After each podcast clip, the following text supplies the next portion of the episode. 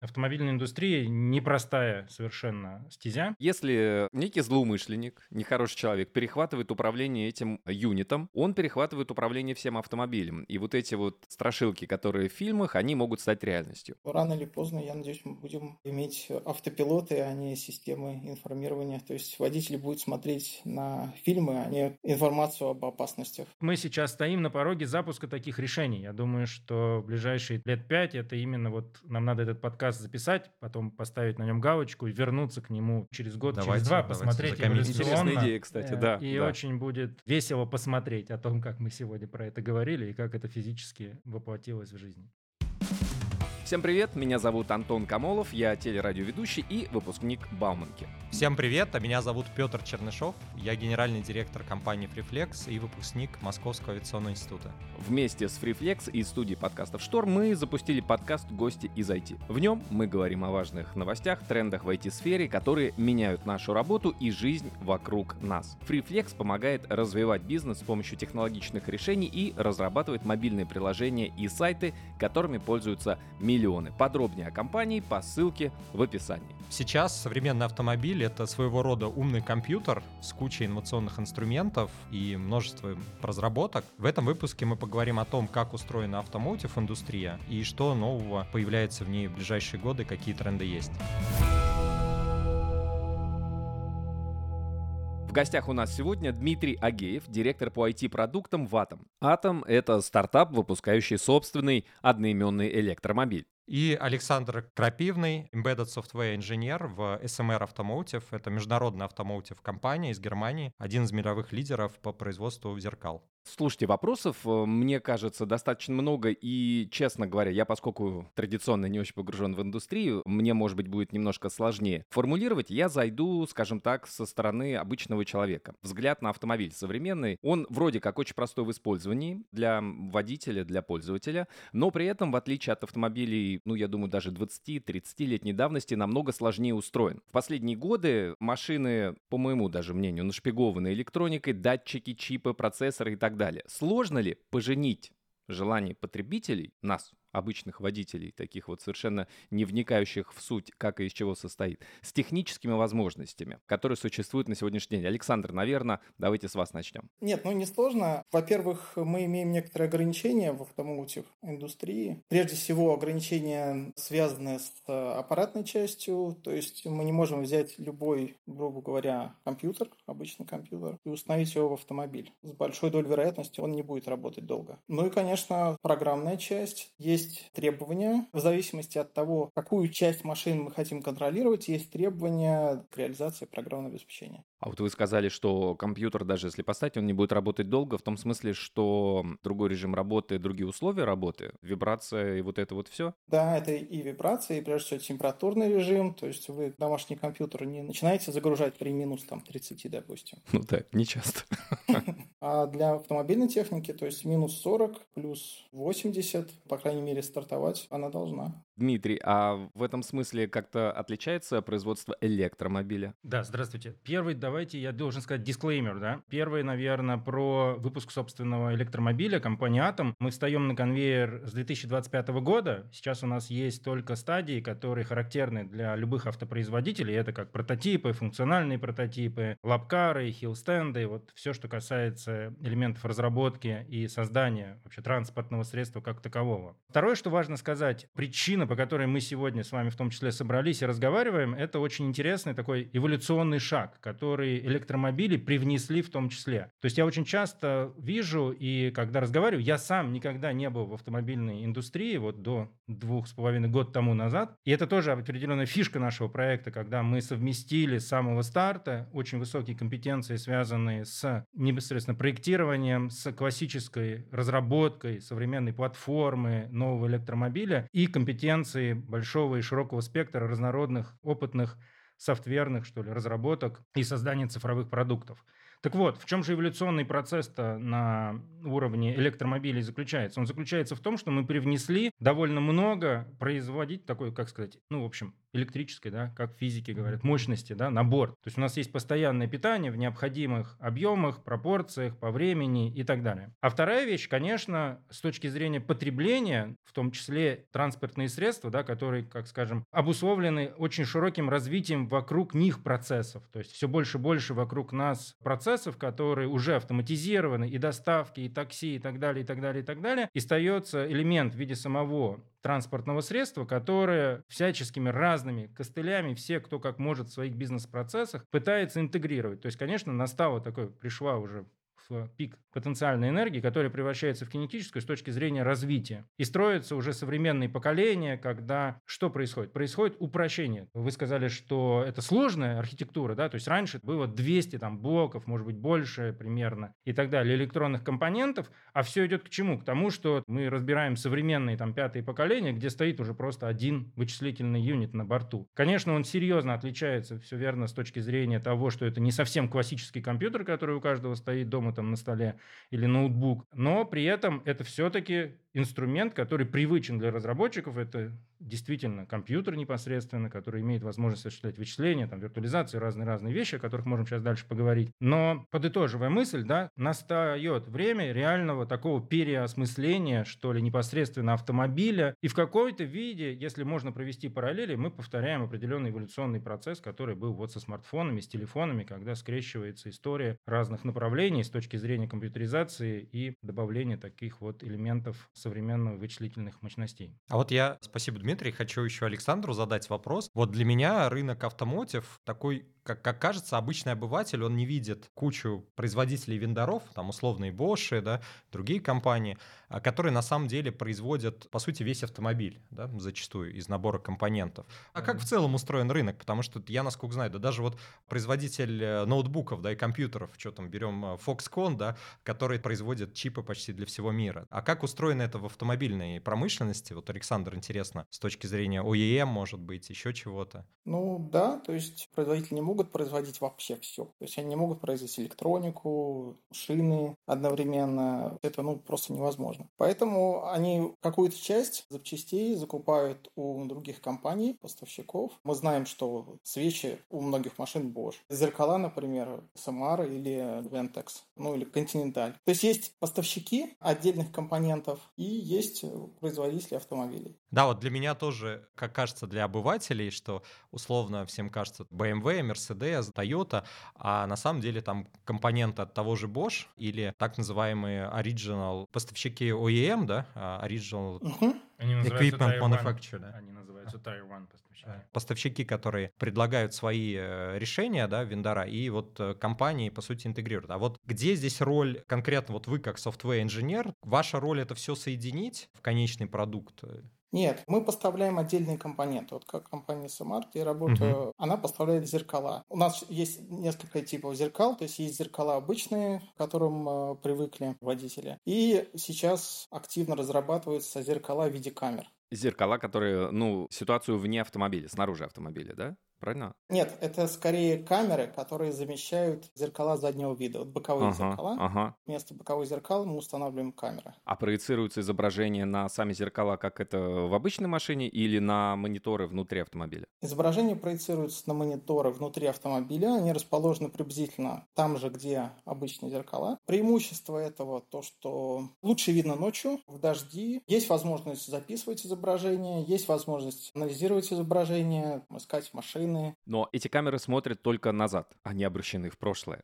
Хочется мне сказать, да? Или они в том числе и на всякий случай анализируют то, что перед автомобилем? Это зависит от камер. Ну, давайте так. Впереди обычно камеры стоят исключительно для машины. Зеркало заднего вида и э, задние камеры, rear камера. Камера заднего вида. Они больше для водителя нужны. И здесь очень важный момент – это качество изображения. Сейчас, грубо говоря, на Алиэкспрессе можно купить или найти много камер заднего вида, ну, условно, в Китае. Они дешевые, конечно, но большинство из них проблема – это качество изображения, качество видео. Если сравнить, там, направить, грубо говоря, такую камеру в окно или в туннель, там, где идет перепад света, то можно видеть, что часть изображения становится не видна. Хорошие компании, которые производят камеры, которые сертифицированы для автомотив, они заботятся о качестве, чтобы все было четко, видно и красиво. Вот, кстати, очень сейчас хороший момент Александр поднял по поводу безопасности и сертификации, да, какие вообще есть э, типы сертификации и как в автомобильной индустрии соблюдается безопасность, сертифицированность. Может, здесь Дмитрий и Александру дам слово тоже. Да, Дмитрий, наверное, давайте вы начните. Я, может быть, опять твой вопрос чуть переформулирую. Это сертификация, это регулирование идет на государственном уровне, на уровне всей индустрии, или это каждый производитель для себя выбирает? Смотрите, да, автомобильная индустрия непростая совершенно стезя. Это функционально опасные устройства сами по себе. Они классифицируются. Есть большой такой ранг разных классификаторов, включая авиацию, не знаю, космонавтику, уходит туда и еще дальше. И, соответственно, автомобили, они очень где-то здесь довольно близко, в том числе подбираются уже к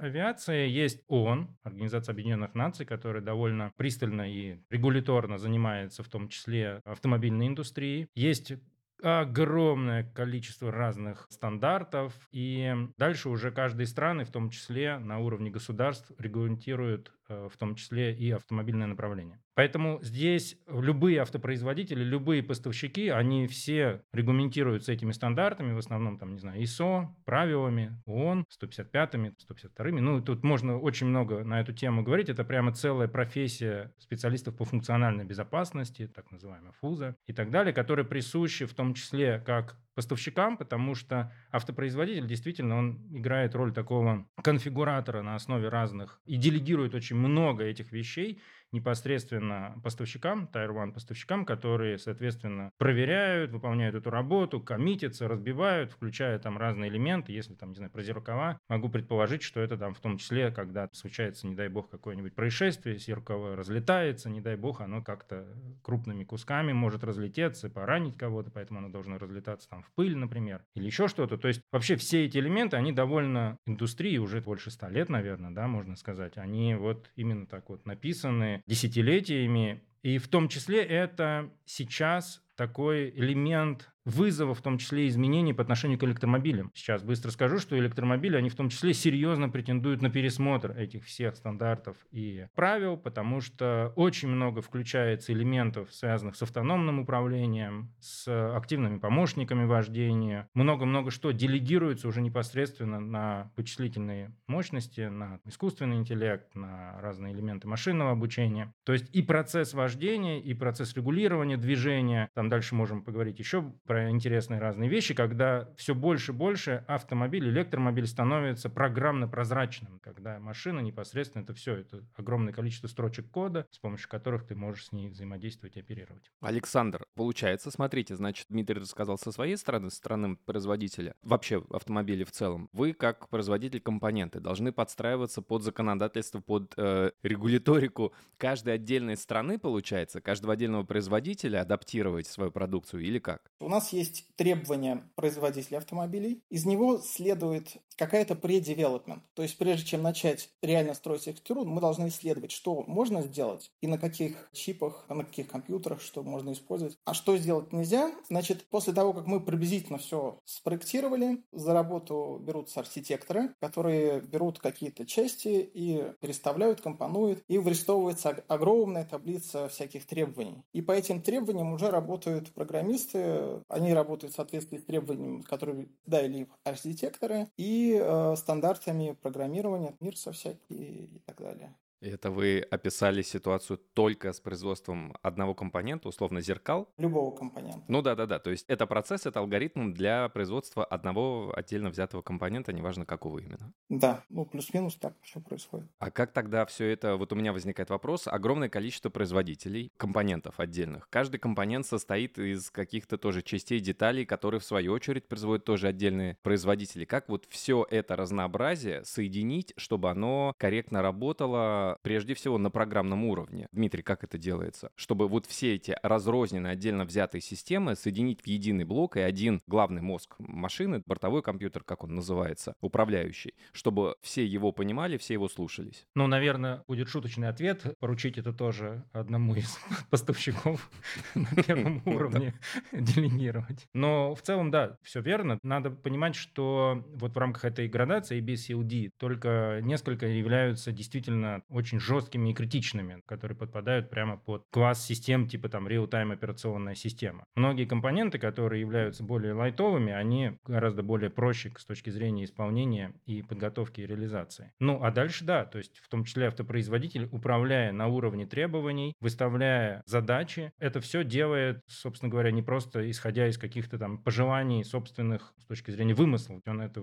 как, собственно, архитектуру, как непосредственно собирающий платформу, да, в которой все эти компоненты, безусловно, между собой взаимосвязаны и выполняют эту функцию так называемого интегратора, что ли, между этими компонентами. Я тоже уточнить хотел. Я знаю, что в разных IT-областях мы пользуемся своими стандартами и протоколами. Слышал, что в Automotive, Александр, есть стандарт э, ICANN, есть какие-то еще другие стандарты. Ну вот мы там привыкли, что там по Bluetooth, по ZigBee протоколу мы там что-то передаем, а как это в Automotive? Вот какие там стандарты общения компонент, да, так скажем? Ну, здесь опять же все исходит от стандарта безопасности. То есть если мы говорим про мультимедиа-систему, то там, ну, во-первых, к ней требований не предъявляется особых, то есть это почти за ASIL, QM или как это еще называется. А это, это, это A стандарт или D? Там как идет? В какую сторону? D жесткий. D, D жесткий, да? Ага. Значит, есть QM, где практически нет особых требований к качеству безопасности. Есть А, соответственно, самый мягкий, и есть D, это самый жесткий уровень. Есть стандарт Автостар. Это своего рода рекомендации, которые определяют набор интерфейсов, которые разрешено использовать. Если мы говорим про физический уровень, то у нас есть CAN, вторая версия B, которая сейчас почти во всех машинах. Есть Lin, который условно для каких-то дешевых маленьких устройств типа кнопочек. Есть э, FlexRay, который тоже везде почти используется. Там в зависимости от типа машины, сейчас не скажу на каких машинах, но используется еще Ethernet Automotive, который в том числе отличается от обычного Ethernet, который мы используем в наших компьютерах, особенно на, на физическом уровне. То есть, условно, по DIS стандарту я там не могу по Bluetooth, по Wi-Fi там передавать информацию? К магнитольке, пожалуйста.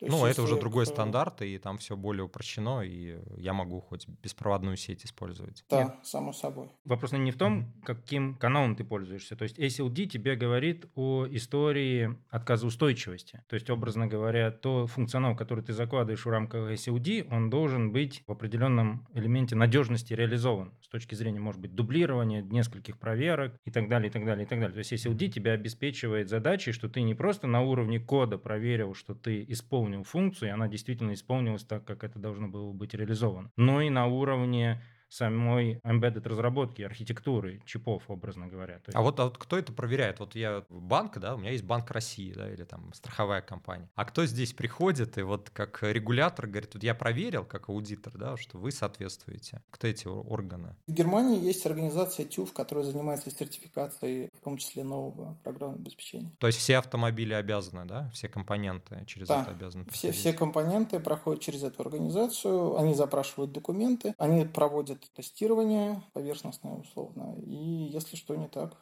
придется краснеть. Слушайте, ну а правильно я понимаю, что, условно говоря, внутри Германии одни и те же правила, то есть там большая тройка плюс другие немецкие производители, они живут, работают по одним законам, по одним правилам. А будут ли блоки-компоненты из разных стран? Могут ли они быть взаимозаменяемыми? Будут ли они легко друг друга понимать? Нет. В разных странах есть разные стандарты. Да, да, да, вот я как раз об этом, что в Германии плюс-минус, наверное, они должны друг друга понимать, ну, по-немецки.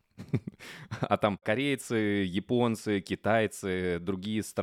Ну, здесь проблема не стандартов, то есть стандарты интерфейса, они одни и те же, а вот проблема с стандартов на... Ну, например, в Китае не разрешается использовать камеры вместо зеркал заднего вида. Ничего себе. А почему? Ну, нет стандарта такого. Это связано с техническими или какие-то там политические, что это как? Нет, это просто на государство. Ну, Ничего нет себе. правил. Регуляторики, да, по этому вопросу. Но это на внутреннем рынке или на внешней тоже они не могут? Если условно там во всем мире уже камеры признаны лучше, более комфортные, удобные, качественные, чем обычные зеркала, могут ли они, например, то, что идет на экспорт, устанавливать камеры? Ну, здесь вопрос просто сертификации автомобиля. Нельзя зарегистрировать автомобиль, который не соответствует требованиям этой страны. Вот и все. То есть, если написано в правилах, что зеркало заднего вида должно быть, ну, значит, должно быть. А вот я хочу у Дмитрия спросить. Вот Дмитрий интересно в начале выпуска сказал, что состоит электромобиль из разных микрокомпонентов, даже макро таких, 200 компонентов. Так меня напомнило это, что тело человека, кости, да, там, количество костей. И тут уже мы к этому подходим, что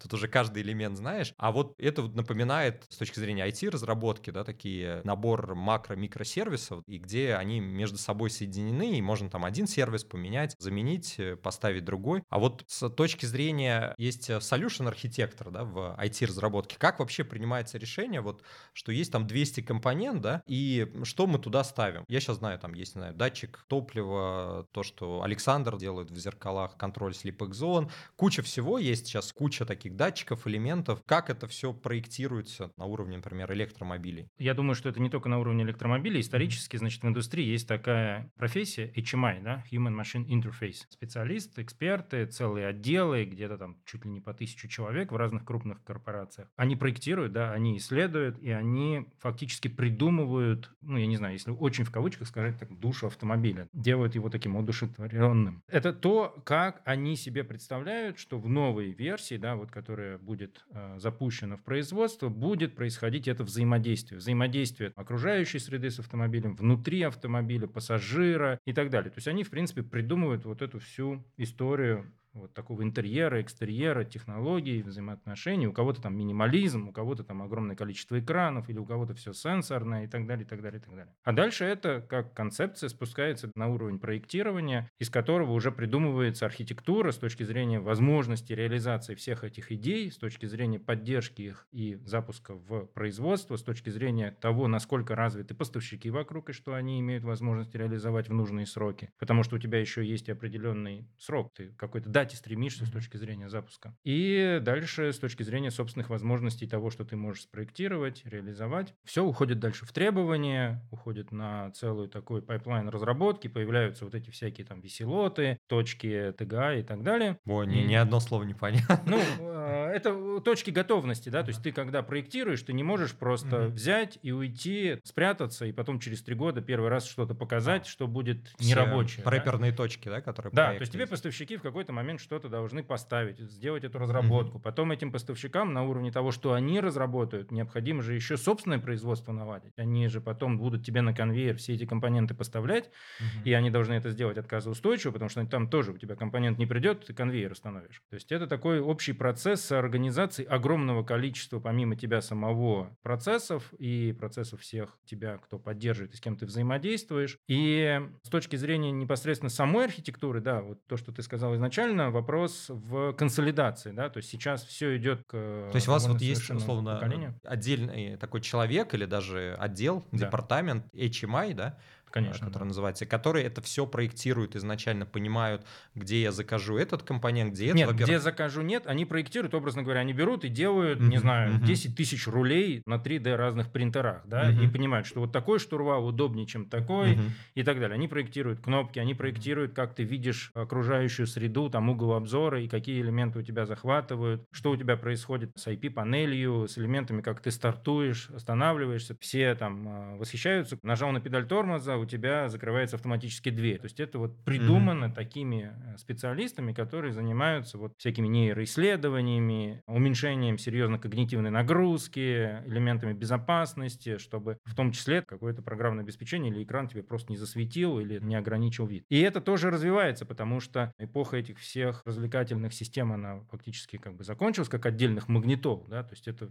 фактически идет в консолидацию одного большого вычислительного юнита на борту, который покрывает фактически все элементы управления непосредственно электромобилем. А сейчас еще с точки зрения сложности добавляются, не знаю, насколько это зарекомендует себя, но все больше и больше идет тенденция развития дисплеев так называемой дополненной реальности, mm-hmm. да, когда тебе проецируется на ветровое стекло в каких-то разных выставочных форматах, там чуть ли не все стекла теперь проецируются, и ты имеешь возможность взаимодействовать в такой дополненной реальности с окружающим миром в том числе. Да? Ты видишь через ветровое стекло элементы, которые могут быть подрисованы, могут элементы безопасности отображаться. Ты физически, например, не видишь препятствия за грузовиком или за автобусом, который тебя просто зрение перекрывает, но машина-то видит это препятствие. Человека с коляской, либо там ребенок перебегающий, или какая-нибудь кошка или собака и так далее. И она имеет возможность тебя об этом предупредить, да? прямо нарисовать тебе на ветровом стекле, что там за автобусом сейчас движется. Вот, вот кстати, я недавно видел как раз у Теслы, ну это, наверное, больше года назад, правда, был случай, когда вылетело с другой полосы большое колесо, и оно для водителя на большой скорости вообще было незаметно, и Тесла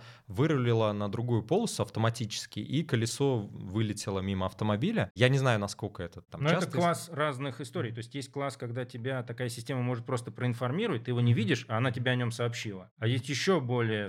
Но в случае с колесом Tesla, там да. уже поздновато было. Ну, я имею в виду, что да, здесь она имеет возможность принять решение с точки в случае зрения... экстренной ситуации. С точки зрения изменений. Да, и это, конечно, очень серьезно сложная система. Каким образом ее правильно обучить? Вопрос к Александру по поводу вот как раз распознавания. Я не знаю, насколько это внутри вашей компетенции. Распознавание, как раз вот то, о чем Петр сказал, да, вот летящее колесо. Это ведь нужно не только заметить, но и рассчитать, что это представляет угрозу, не представляет угрозу, естественно, неестественный объект. Что это такое? Вот как, если в ваших зеркалах это распознавание тоже встроено, то как работа ведется именно вот с этой частью? Для наших зеркал, боковых зеркал заднего вида, это не настолько важно. То есть, если колесо уже пролетело, то нам смысла его определять нет. Что есть смысл определять, это слепые зоны. То есть, у нас есть уже года, если не ошибаюсь, 4 назад был продукт, который был поставлен на автомобили Volkswagen концерна. Сейчас они, по-моему, даже перестали уже выпускаться, то есть вышли с конвейера. Это определение слепых зон, но там используются алгоритмы, классические алгоритмы компьютерного зрения, то есть мы там выделяли края, определяли объекты, подсвечивали. Ну, там, в общем, все просто, там нужно просто сказать, едет машина, не едет машина, велосипедист. Приближается, удаляется, опасно, не опасно, грубо говоря. Да, опасно, не опасно. То, о чем вы говорили с колесом, это, конечно, уже более сложные алгоритмы, это речь идет про искусственный интеллект. Да, Тесла здесь впереди планеты всей в плане серийного выпуска. У других производителей тоже есть хорошее решение. Не скажу, что из них хоть кто-то достиг серийного выпуска. Я имею в виду сертифицировал и готов для серийного выпуска. Но сейчас, да, мы, в общем, делаем разработки для искусственного интеллекта, используем специальные чипы, которые позволяют ускорить и поймать объекты, которые движутся быстро. Я недавно читал в новостях, по-моему, беспилотный автомобиль распознал человека как лоток с овощами, и, видимо, в его системе лоток с овощами не мог двигаться, а человек, похожий на лоток с овощами, передвигался, и автомобиль совершил наезд на пешехода. Это вот вопрос распознавания, вопрос обучения, видимо, нейросетей, которые встроены, да? Да, все верно. Это вопрос распознавания, вопрос тестирования. И, собственно говоря, ну, именно поэтому тяжело сертифицировать автомобили, автопилоты, потому что возникает вопрос, в каких случаях распознавание будет работать, в каких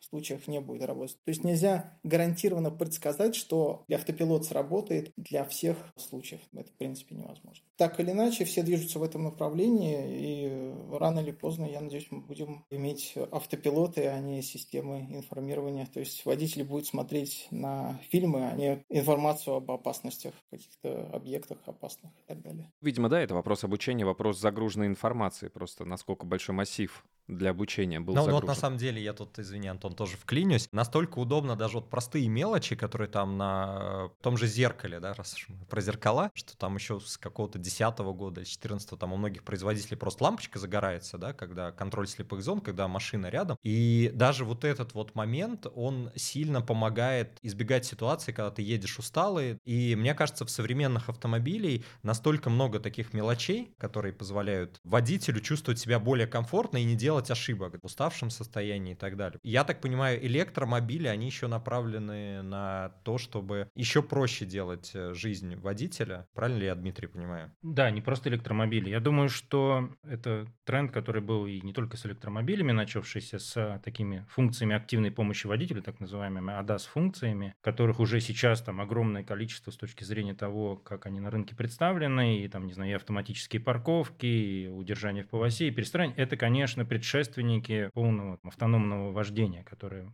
мы надеемся, что будет все больше и больше ближе к нам. И вопрос здесь, естественно, именно в обучении, в количестве кейсов. То есть сейчас огромное уже количество людей и технологий, которые достигли уровня точности 98% случаев. И вся соль именно вот в этих двух процентах, которые уже начинают стоить гораздо дороже, чем просто дойти до 98%. И это обусловлено и огромным парком автомобилей, которые должны ездить и собирать данные, и обучаться, и обучать тем самым, соответственно, соответственно, все эти алгоритмы. И это обусловлено, естественно, разными родами ситуаций, потому что если все эти алгоритмы будут всегда в одинаковых условиях, то, соответственно, они и не получат тот необходимый опыт, который необходим. И здесь, конечно, с точки зрения Китая, который с точки зрения объемов, если все посмотрят на статистику с точки зрения той же Теслы и Китая, и увидят, что, ну, условно говоря, у Теслы 2 миллиона, а у китайцев там 20 уже. И с точки зрения всех этих технологий, автономности, умения справляться с ситуациями, мы точно стоим на пороге того, что в очень скором и в нашем точно веке, так скажем, мы еще успеем застать, я уверен, историю, когда эта автономность будет применена на дорогах общего пользования.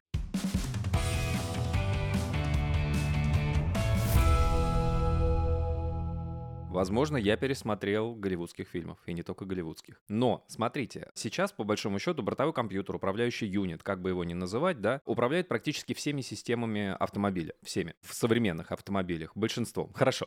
Большинством систем автомобиля. Значит ли это, что если некий злоумышленник, нехороший человек, перехватывает управление этим юнитом, он перехватывает управление всем автомобилем. И вот эти вот страшилки, которые в фильмах, они могут стать реальностью. Дмитрий. На опасную стезю направляешь нас. Ну, мы, как бы, знаете ли, хочу сказать. Э, такой критический ну, взгляд, чтобы и плохонькое предусмотреть. Ну, мы сейчас уйдем в такой, знаешь, киберпанк, когда там, знаешь, государство регулирует э, скорость движения уже не через знаки дорожного движения, а просто потому, что тебе пришел сигнал на бортовой компьютер, и машина О, ну физически ну, не может разогнаться. Ну, по поводу ограничения скорости я за.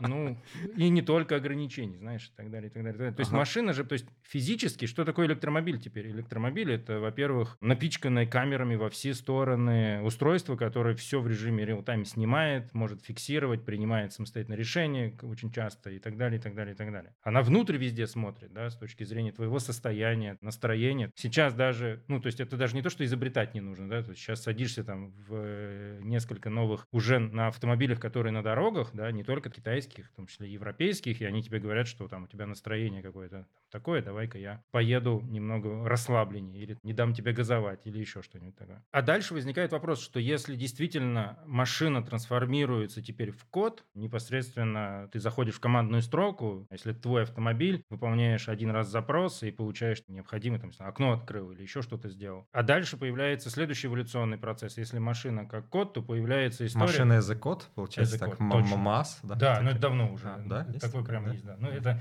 знаешь, в автомобильной индустрии это называется Software Defined Vehicle. И история в чем? В том, что ты дальше имеешь возможность попытаться с точки зрения эволюции делегировать разработку этого программного обеспечения и создание приложений не себе. То есть в чем тоже определенный важный скачок. То есть раньше автопроизводитель, он был ответственен, и он очень тяжело переходил в историю, что кто-то другой может что-то создать или написать какое-то приложение без твоего ведома, опубликовать, и чтобы еще им кто-то пользовался на борту. Ну, за исключением infotainment, который, да, действительно раньше был в классе, который не опасен, что ли. А теперь, когда больше элементов и функций доступны с точки зрения доступа к управлению и реализацией, это ну, определенный следующий вызов для автопроизводителя, как это соорганизовать, как это сделать именно функционально безопасно, как это обустроить так на том уровне, за который мы отвечаем, чтобы дальше он был доступен всем остальным с точки зрения реализации тех функций, которые вы хотите на них сделать. Придут какие-нибудь люди и скажут, все, сделаем, загрузим приложение, будем продавать знакомство в пробке или еще что-то. Оно взаимодействует с большим количеством внутри, в том числе элементов, которые в определенной элементной истории могут быть функционально опасны. И, э, да, это очень, кстати, классная, классная идея в том плане, что я даже вот слышал, когда в блокчейн-эру, назовем так, да. в э, расцвет блокчейн-эры, была история, что ребята на серьезном уровне делали стартап, где, э, находясь в пробке, можно было другим автомобилям послать сколько-то коинов за то, чтобы они тебя пропустили в пробке. Да, и получается, да, что автомобили... Да, или да, извиниться там. Ну, либо... Да, или извиниться. И получается, что такая экосистема, где автопроизводители дают некий фундамент, тот набор функций, те API, которыми могут пользоваться другие разработчики, и, соответственно, они уже надстраивают какие-то приложения, не касающиеся безопасности, особенно уровня D, как мы поняли, самый опасный уровень. Ну, я, честно говоря, про более такие негативные, драматичные, я надеюсь, что это никогда не реализуется, сразу оговорюсь, повторюсь, да, но вот теракты, которые в разных странах происходили, автомобиль въехал в толпу туристов, например. Это и во Франции, и в Америке было. За рулем какой-то сумасшедший или фанатик религиозный и так далее, и так далее. Но ведь, э, если я правильно понимаю, что перехватив управление юнитом, который внутри автомобиля управляет всеми системами, даже не нужен водитель внутри, если я правильно вижу эти угрозы. Нет? Ну, угрозы ты видишь точно правильно, их все видят. И это определенный фактически эволюционный процесс. Мы не можем сейчас сказать, что это не случится с точки зрения такого развития технологий по отношению к автомобилям. Очевидно, эта волна, она идет, идет, идет, она захватывает все больше автопроизводителей, все больше географии и так далее с точки зрения уровня оснащенности, и каждый новый шаг, он будет все более и более технологически развивать всю эту тенденцию, связанную вот с такого рода взаимодействиями, элементами с точки зрения автомобилей. Другое дело, что все технологии, которые в том числе вокруг этого будут развиваться с точки зрения кибербезопасности, с точки зрения профессий, да, элементов функциональной безопасности, мы переходим в уровень ну, новых технологий, новых знаний, профессий в этом плане. Ну, как когда-то, в том числе, смартфон никто не предполагал, что это будет элемент, который будет с тобой постоянно, и вы будете много времени в нем проводить. И когда его создавали, в том числе, наверное, только тоже гипотетически понимали, что по нему можно будет определить много про тебя. И сейчас куча маркетинга вокруг этого цифрового выстроена и так далее. А вот я здесь еще у Александра хочу спросить. С точки зрения языков программирования, раз уж мы зашли в эту сторону, и с точки зрения операционных систем, кажется, что управлять должна операционка да, всем этим набором. И когда мы говорим перехватить блок управления, кажется, что мы какой-то получаем э, доступ root к операционке. Вот как это вообще устроено, на чем вообще пишут решения? Какая операционка? Во-первых, проблема безопасности к нам пришла уже давно. Началась она с того, что мы пытаемся сохранить наши решения внутри, то есть не дать другим компаниям получить доступ к нашим решениям, потому что другие компании тоже покупают, конкуренты покупают различные системы, вскрывают их, смотрят, как они сделаны, и, естественно, мы пытаемся это защитить, защититься от этого. То, что касается доступа к операционной системе, в наших решениях не используется операционная система широком смысле этого слова. То есть это в основном real-time OS, которые ну, не имеют консоли, и решения, которые не имеют операционной системы, то есть Bare Metal Application. То, что касается связи, то в основном беспроводные связи доступны для мультимедиа систем. То есть в современных машинах максимум, что можно сделать, это получить доступ к файлам, фотографиям, вашему мобильному телефону. То, что касается непосредственно управления. Чаще всего это не имеет беспроводной какой-то связи, ну или не имеет, есть, конечно, V2X протокол беспроводной, но чаще всего просто информационный. Это как дополнительный сенсор позволяет скоординировать э, сеть между другими машинами. Прямого доступа к управлению данный беспроводной протокол не дает. То есть пока мы в безопасности. Хороший тезис. А вот, Александр, в принципе, то есть я не могу подключиться каким-то образом к этой операционной системе, потому что она мне это и не даст сделать. То есть нет консоли, нет еще еще чего-то, и она сама по себе живет, да, она автономна. Ну, опять же, зависит от машины, но вот те машины, которые популярны, ну, условно говоря, немецкие, часть китайских, там этого пока еще нету. Где-то там в Тесле какие-то есть стартапы, которые дают полный доступ с мобильного телефона, например. Там, да, это есть, но я не знаю, как они сертифицированы и как они борются с безопасностью. Ну, тем не менее, у нас есть общие стандарты и протоколы достаточно надежные. Если они нигде не накосячили, то, скорее всего, это будет достаточно безопасно. Ох уж эти оговорки, если никто нигде не накосячил. А, вот, а вот, Антон, э, э, извини, пожалуйста, а вот все-таки на чем там пишут? На плюсах, на C, там, на Rust? Сейчас э, наиболее популярно это C++.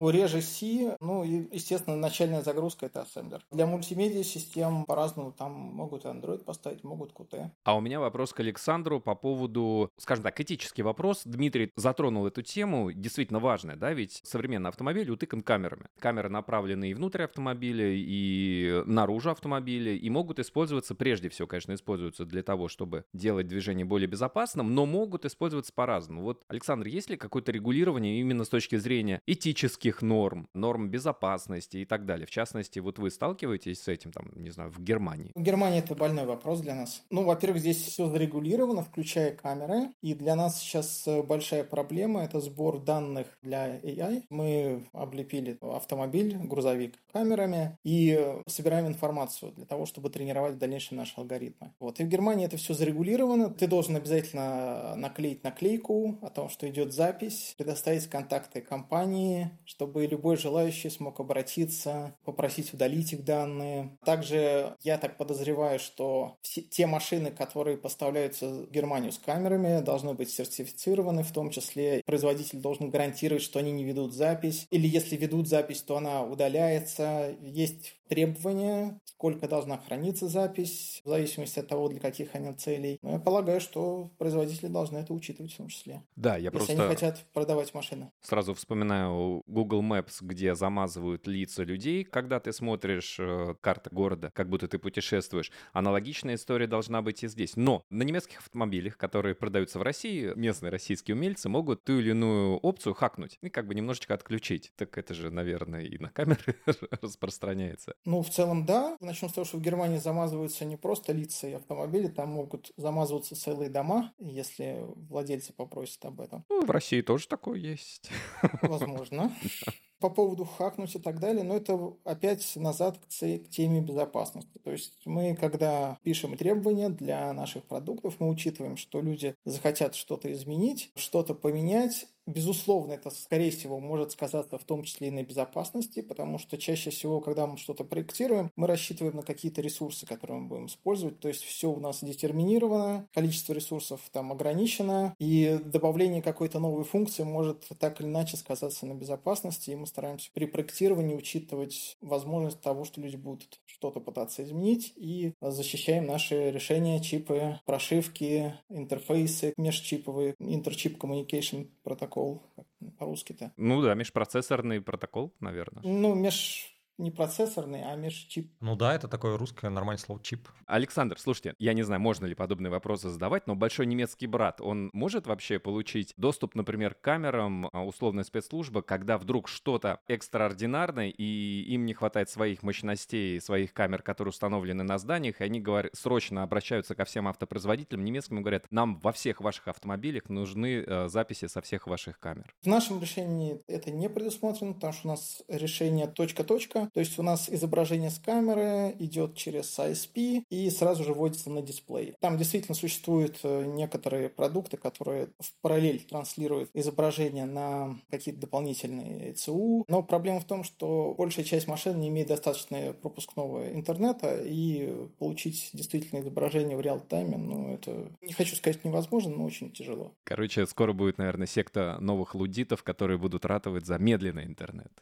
чтобы он не был слишком быстрым. Возможно. При этом 5G приходит активно в нашу жизнь. Ну, еще раз, э, камера это приблизительно 2 мегабита на кадр, то есть это достаточно большой поток данных, если мы говорим о Full HD, и даже если там сократить число фреймов, и получить со всех камер автомобиля. Самое удивительное, что я видел, это 12 камер на автомобиле у китайцев, и получить э, достаточный поток, но это требуется очень скоростной интернет. Пока такое проблематично. Ну, зато можно фильмы там сразу снимать в хорошем качестве такими камерами. А вот я как раз в эту тему тоже хотел спросить, а автомотив — это, получается, и не только автомобильная индустрия в том плане, а сейчас она выходит в то, что есть разные продукты, обслуживающие автомобильную индустрию, да, там, например, сеть электрозарядок, какие-нибудь мобильные приложения. Вот я слышал, шведская компания, которая придумала, как дорожное полотно сделать, чтобы оно заряжало автомобили на ходу. И вот кажется, что поверх вот этого всего есть еще вот такая часть, где можно писать, например, приложение или еще что-то под э, автоиндустрию. Вот как это сейчас вообще устроено? Открывается ли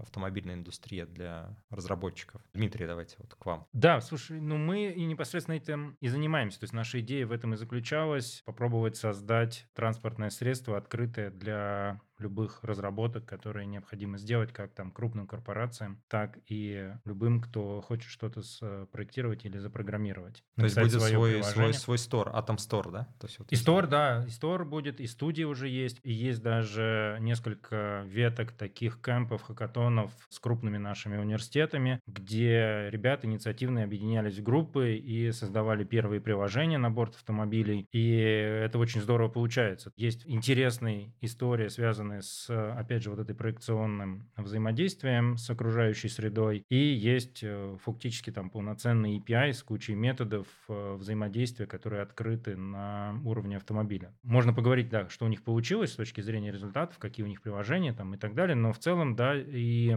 то, что делают китайцы активно, Xiaomi со своим автомобилем, и то, что там Mercedes объявил об этой MBOS, Mercedes-Benz Operating System, там они, правда, сказали, что пока они допускают только квалифицированные квалифицированных разработчиков угу. для разработки, но это тоже определенный такой эволюционный шаг крупного концерна. Я уверен, что довольно быстро они дойдут и довольно То есть автопроизводители, простой. они сейчас даже идут, это такой тренд. Это всегда было, то есть, мне кажется, уже, не знаю, лет 10 все говорили о том, что либо автопроизводителям надо становиться IT-компаниям, либо IT-компаниям нужно приходить как-то в автопроизводитель. Угу. Они все пытались каким-то образом синтегрироваться, либо через автономное вождение, создание там ADAS-функций, либо через развлекательные системы. Если говорить про Россию, то Яндекс Яндекс Авто создавал активно, mm-hmm. ставил даже в разные автомобили, пытался ставить в том числе свои вот эти магнитолы, системы с уровнем доступа на уровне вот этого программного обеспечения. Но всегда была вот эта граница, когда автопроизводитель с точки зрения функциональной безопасности доступов никого не пускал глубже, и IT-компании, которые не могли достичь уровня разработки, который накоплен в индустрии автомобилестроения с точки зрения подходов и создания именно функционально безопасных решений. И это скрещивание, оно все больше и больше сейчас эволюционирует, проходит и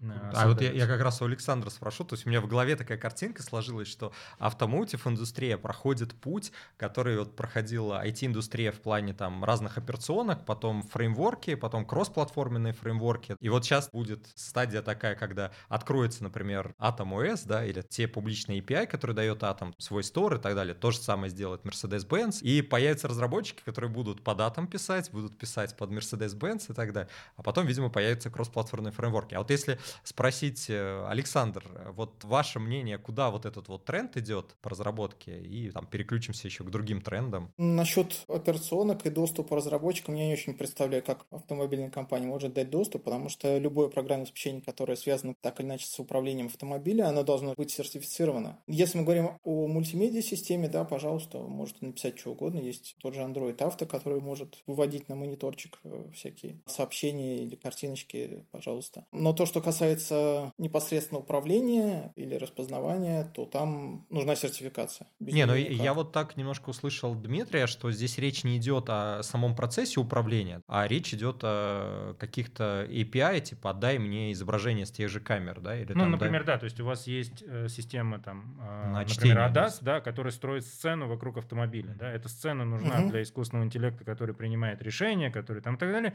но эту сцену в том числе можно отдать внешнему разработчику, и он может ее разукрасить или, не знаю, можно подсветить водителю такси, пассажира, который стоит у проезжей части, да, внизу, очертить его каким-нибудь прямоугольником, например.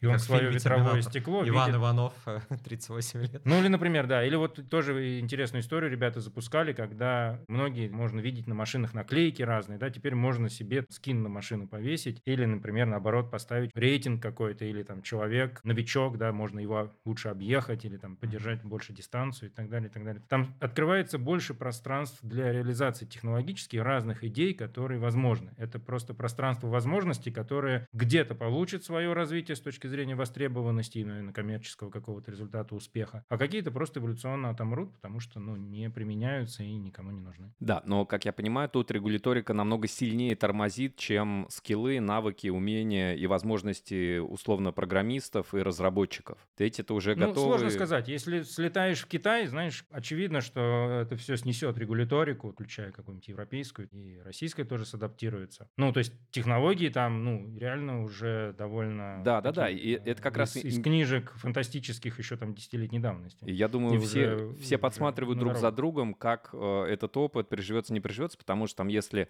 затрагивать, мы по касательной там про это тоже говорили, да, беспилотники, условно говоря. Сейчас да. ведь, насколько я понимаю, все упирается прежде всего в юридическую часть, потому что, а как, если вдруг что-то происходит, ответственность? Кто несет ответственность? Конечно, в том числе, да. Да, и это то, что тормозит и, скорее всего, будет тормозить в ближайшие лет, ну... Ну, опять же, подожди, вот смотри, есть же там экспериментальные правовые режимы. Есть целые города где-то, есть где-то конкретные сектора в городах, где ты можешь экспериментировать, угу. и ты получаешь разрешение, включая нас, там, и эксплуатируешь на дорогах, развиваешь. Типа иннополиса, ну, просто... в смысле, как, да, что-нибудь? Ну, нет, и в Москве есть прямо целые улицы, кварталы, угу. по которым ты можешь двигаться. Я думаю, что там, не знаю, через два года могу предположить, что, образно говоря, все полосы транспорта, которые сейчас выделены под общественный транспорт, они просто будут в этот ЭПР включены, mm. и там можешь беспилотно ездить. И там запустят просто автономные такси, например. Только по этим полосам, например, да. Ну и так далее. То есть это в том числе элемент, который... Ну это гармония. Ты не можешь здесь все выключить, тогда будет просто хаос, и действительно эффекта положительного меньше будет. Но должен быть какой-то сдерживающий, развивающий. Не-не, на мой взгляд, я-то за беспилотную автомобильную промышленность. Мне кажется, она будет и более безопасной в том числе. Если будут э, машины общаться между собой, оценивать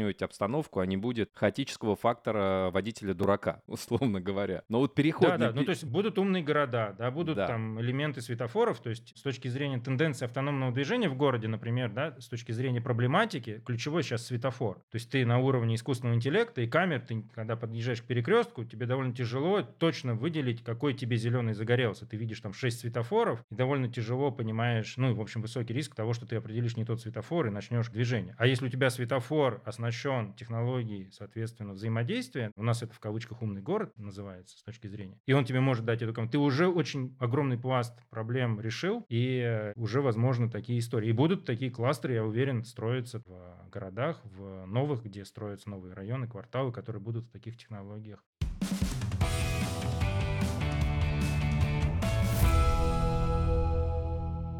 У меня вопрос стандартный, традиционный для нашего подкаста. Мы все время э, его задаем, потому что нас слушают в том числе и студенты, и люди, которые самообразованием занимаются. Какие специалисты нужны в автомотив индустрии? Какие навыки, какое образование и так далее, и так далее? Александр, по вашим наблюдениям, что бы вы порекомендовали людям, которые хотят работать в этой индустрии, что нужно изучать, что делать? Ну, во-первых, нужно сказать, что нашим маленьким компаниям, которые находятся в Штутгарте, очень тяжело конкурировать конкурировать за рабочий ресурс, потому что здесь находятся огромные компании, это Daimler, это Bosch, и которые потребляют, э, как сказать... Хавают, хотели сказать.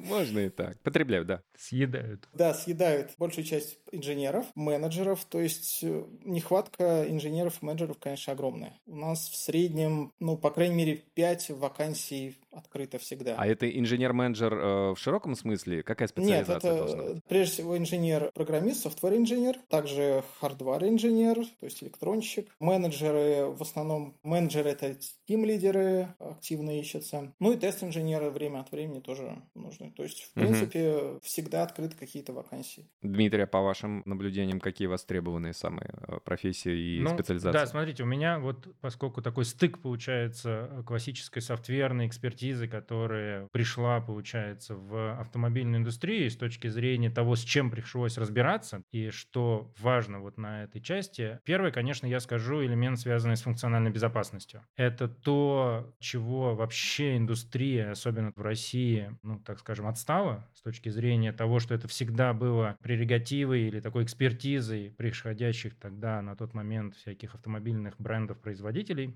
И здесь именно стык, связанный в том числе с функциональной безопасностью взаимоотношений программного обеспечения. Вторая важная часть – это мы так мало поговорили про операционные системы, а на самом деле это прямо целый пласт подкастов, я думаю, можно там записывать. А вот, кстати, давайте целую коротко, серию. Мне, мне кажется, а какие вообще есть? Сейчас я тебе быстро скажу, что там важно, да, то есть произносили слово real-time операционные системы, это очень тоже важный элемент с точки зрения того, куда пойти, да, с точки зрения востребованности и работы, и это касается не только автомобильной части. Все, что покрыто определенным серьезным планом, пластом такой функциональной безопасности, а туда, например, входит атомная электростанция или даже авиация, я уже говорил, да, и так далее. Да и включая тоже атомную электростанцию, и тоже надо на какой-то операционной системе работать, в том числе. У нас, э, кстати, сделаю отсылку, был выпуск про операционные системы, советую послушать. Он был первый, я помню. Да, да, да, первый выпуск как раз пласт мы захватили, фундамент. Да, но я могу сказать, что операционная система для компьютера или там для смартфона это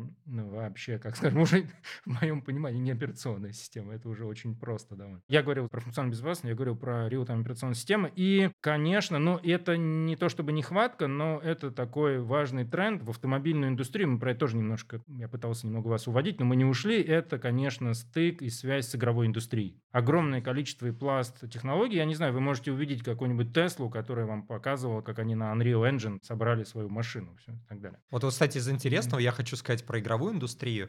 Искусственный интеллект так часто обучают на данных синтетических, как раз на движках типа Unreal Engine, на GTA игре, и часто вот именно так обучают на авариях, mm-hmm. потому что очень сложно набрать датасет, и вот эти синтетические данные, потому что реалистичность высокая, игровая индустрия даже здесь помогает автомоутив. Да, но здесь она еще не то, что помогает, а она становится становится ее частью фактически. Mm-hmm. То есть вот с приходом всех этих элементов дополненной реальности, всех этих историй там 3D, 2D и так далее, сцены и взаимоотношений. В общем, вот, наверное, три, наверное, я бы с верхушки назвал. Я еще назову много, но, наверное, ключевых. То есть, в принципе, я вот в игровую индустрию зацепился, там получается, что скоро, наверное, на автомобиле будет э, геймификация, да? Ты не нарушил ни одного правила сегодня, ты молодец. Ну, это уже есть. Это, да, это уже есть, это да? уже есть, да. Когда ты едешь, собираешь рейтинг, коины там и все такое, да. А в реальной Круто. жизни их можно тратить, эти ачивки?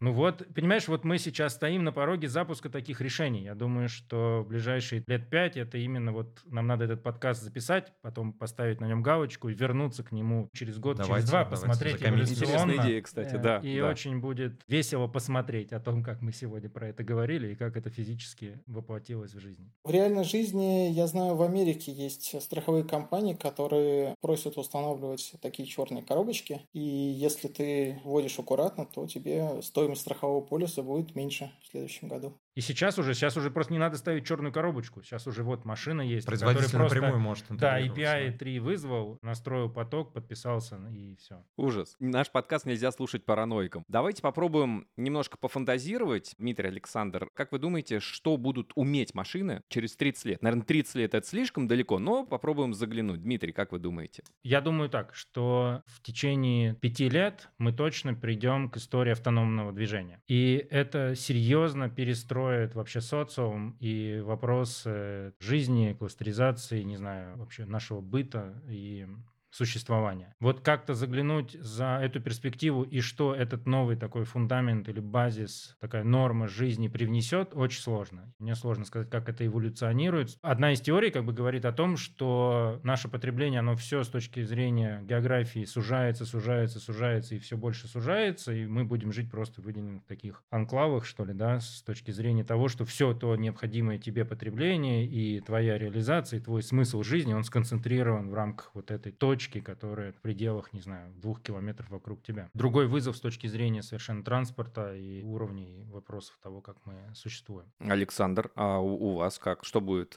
Может быть, э, исключительно с зеркалами через 10-15 лет? Может быть, э, чуть более широко взглянуть на индустрию? Ну, хочется верить, что через 30 лет зеркала нам не понадобятся. Девушкам понадобится точно. Ну, хорошо, только внутри автомобиля. Хотелось бы верить, что даже и там будут камеры. И, и туда будут встроены фильтры специальные, да, для да, обязательно. Хочется верить, что машины будут автономные полностью. Автономные машины – это, в принципе, шаг к э, каким-то летающим. Но это, конечно, не 30 лет, но, может быть, 50. Дальше, я думаю, что должна быть прежде всего перестроена дорожная инфраструктура. Чтобы надежно поддерживать автономные автомобили, нужно переделать дорожную инфраструктуру прежде всего. И, скорее всего, автомобиль может перестать быть личным транспортным средством, будет больше каршерингов. Действительно, зачем тебе автомобиль, если ты можешь в любой момент его вызвать, он приедет и отвезет тебя. как так. Да, я бы тоже добавил про шеринговую экономику и вопрос именно такого цифрового твоего профиля, который с тобой. То есть форма непосредственно автомобиля или там транспортного средства устройства, она будет меньше и меньше все играть роль, и будет больше и больше играть тот цифровой контент, который у тебя есть, который тебе всегда в любом таком виде транспорта передвижения доступен. Ну и мне понравилась история с переделывать дорожную инфраструктуру. Мне кажется, на нашем уровне это большую поддержку. У нас любят переделать дорожную инфраструктуру, поэтому в этот тренд я прям верю. Мне кажется, Петр, ты немножко не совсем про инфраструктуру, хотя и это тоже можно инфраструктурой назвать, да. Нет, по бордюрные камни это не инфраструктура. О, это будет умный бордюр, Александр. Технологии умный бордюр. Да, спасибо большое, спасибо, Александр, спасибо, Дмитрий. Ну что ж, друзья, спасибо нашим экспертам, Дмитрию Агееву, директору по IT-продуктам в Atom и Александру Крапивному, Embedded Software Engineer в SMR Automotive. Спасибо нашим слушателям. Друзья, я всех слушателей наших призываю быть активными. Ну, во-первых, ставьте лайки, естественно, комментируйте, задавайте вопросы, можете обмениваться своими впечатлениями друг с другом, можете нам, создателям этого подкаста, присылать свои предложения, кого нам позвать в качестве гостя, кого вам было бы интересно послушать. Мы все внимательно читаем, ну а ваша активность, естественно, помогает нашему подкасту быть чуть заметнее среди прочих. Прощаемся с вами до новых эпизодов, до новых выпусков. Пока.